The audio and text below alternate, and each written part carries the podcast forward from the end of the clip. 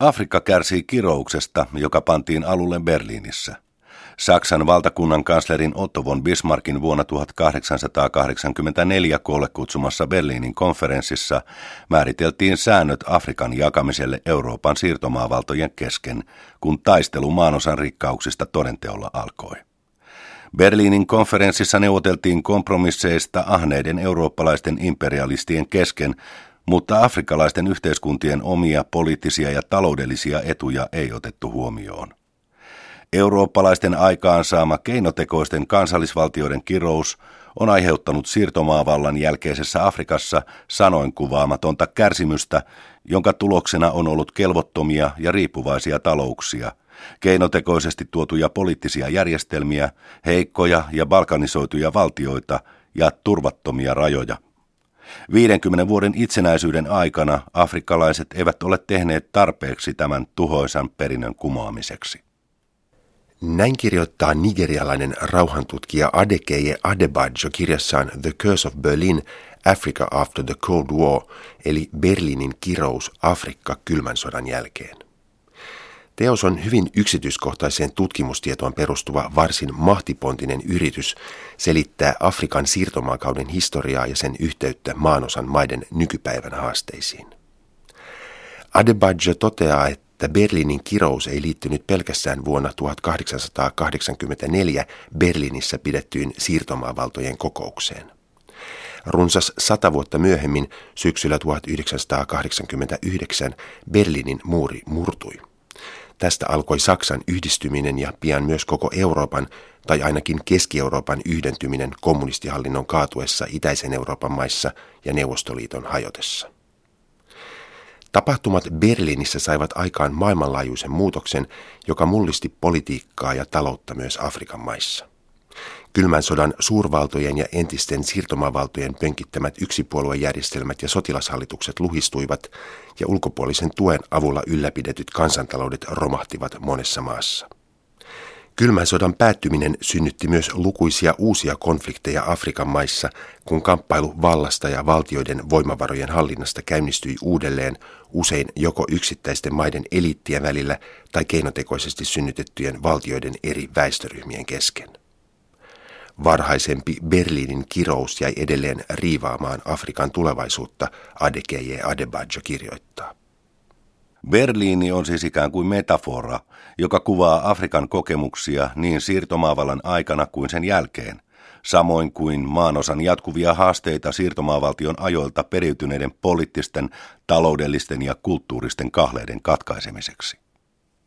Teoksensa miltei proosallisessa johdantoluvussa Adebaggio kutsuu Berliinin konferenssin isäntää Otto von Bismarckia velhoksi, joka manasi koko Afrikkaan satavuotisen ruton. Berliinin konferenssin käynnistämässä Afrikan siirtomaavalloituksessa Iso-Britannia, Ranska, Belgia, Saksa, Italia ja Portugali käyttivät muutenkin hyväksi kaikkia viktoriaanisen ajan Euroopan teknologisia taikavoimia. Kulutustuotteiden massatuotantoa, uusia edistysaskeleita terveydenhuollossa, rautateitä, lennätintä ja ennen muuta brittiläistä Maxim-konekivääriä. Adebaggio toteaa, että Saksan valtakunnan kansleri Bismarck oli myös poliittisesti taitava juonittelija. Yksi Berliinin konferenssin saavutuksista oli rauhan aikaansaaminen sotien pitkään runtelemaan Eurooppaan ulkoistamalla maanosan suurvaltojen väliset kiistat kamppailuun Afrikan siirtomaavalloista. Itse konferenssi järjestettiin Bismarckin vanhassa valtakunnan kansliassa Berliinin Wilhelmstrassella. Paikalle oli kutsuttu edustajat 12 Euroopan maasta sekä Turkista ja Yhdysvalloista. Kokouksen avajaispäivänä 15. marraskuuta 1884 Berliini oli lumen peitossa.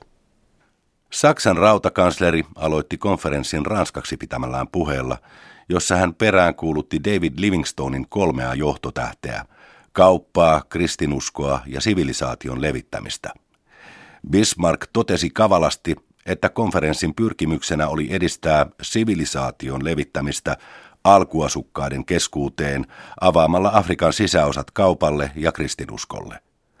Hän määritteli kokouksen kolme keskeistä tavoitetta. Kokouksen tuli edistää vapaakauppaa Kongossa, varmistaa jokilaivojen vapaa kulku Kongojoella ja Nigerjoella ja sopia Afrikan alueiden jakamisen säännöistä siirtomaavaltojen kesken. Kansleri päätti puheensa toivomukseen, että kokous palvelisi rauhanpyrkimyksiä ja ihmisyyttä. Bismarckin Berliinin konferenssille määrittelemät poliittiset tavoitteet toteutuivat kutakuinkin sellaisenaan.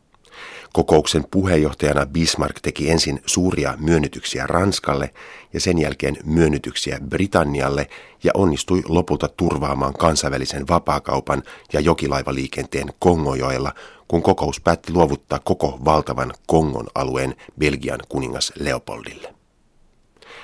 Siirtomaita ruvettiin kehittämään pyrkimyksenä tuottaa raaka-aineita ja mineraaleja lähinnä eurooppalaisten kuluttajien ja siirtomaavaltojen teollisuuden tarpeisiin.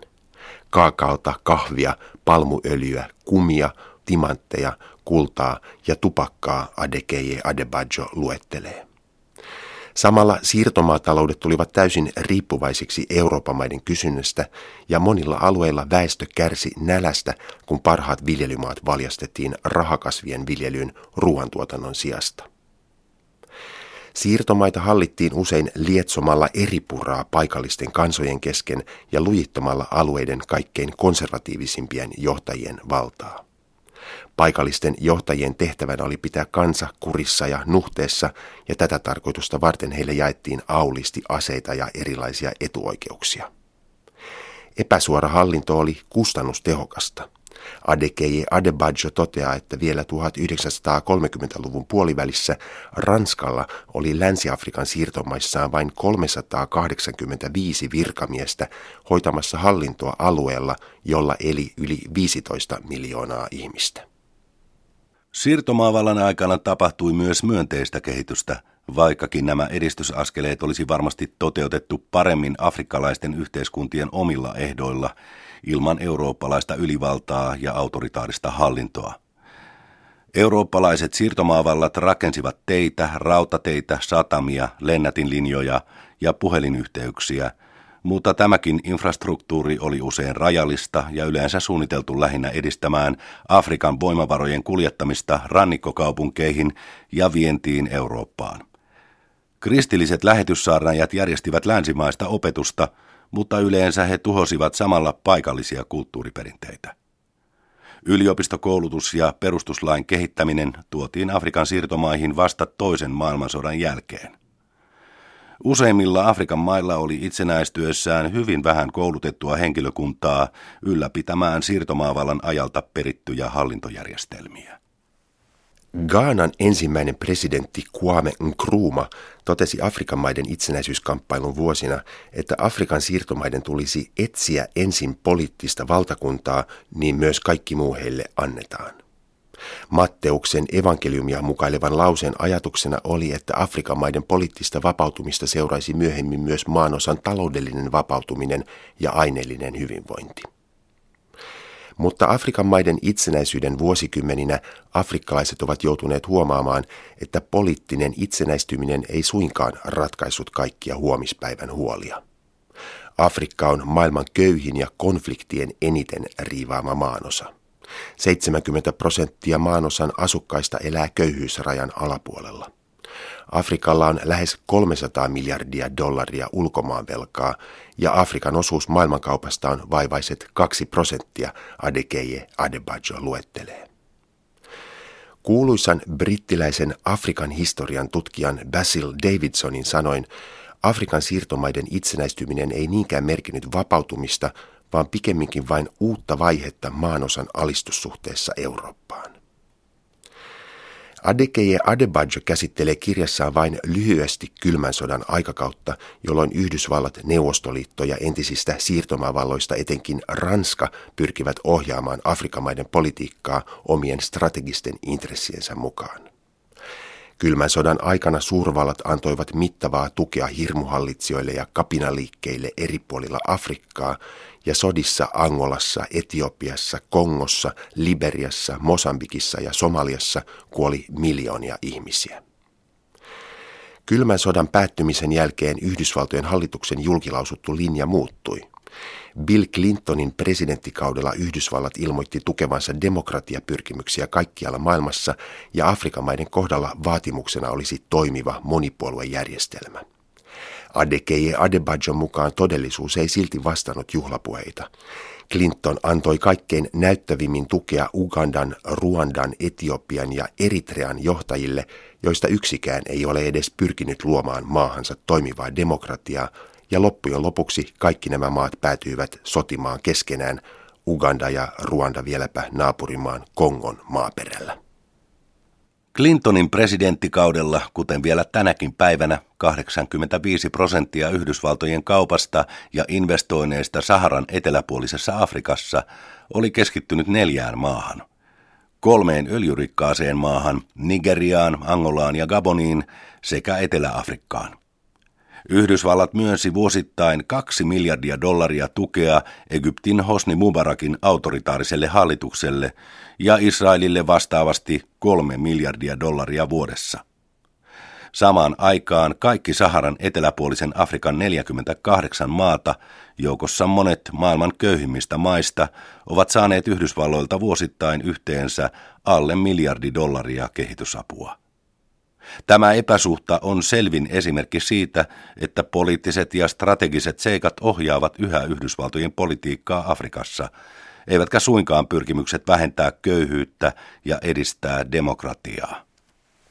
Nigerialaisen rauhantutkijan Adekeye Adebajon kirjan ehkä kaikkein kiinnostavimmat osuudet käsittelevät ulkovaltojen, tänä päivänä etenkin Yhdysvaltojen, Ranskan ja Kiinan vaikutusta Afrikan maiden tilanteeseen ja tulevaisuuden näkymiin – sekä myös Afrikan omien jättiläisten Etelä-Afrikan ja Nigerian suhdetta maanosan muihin maihin.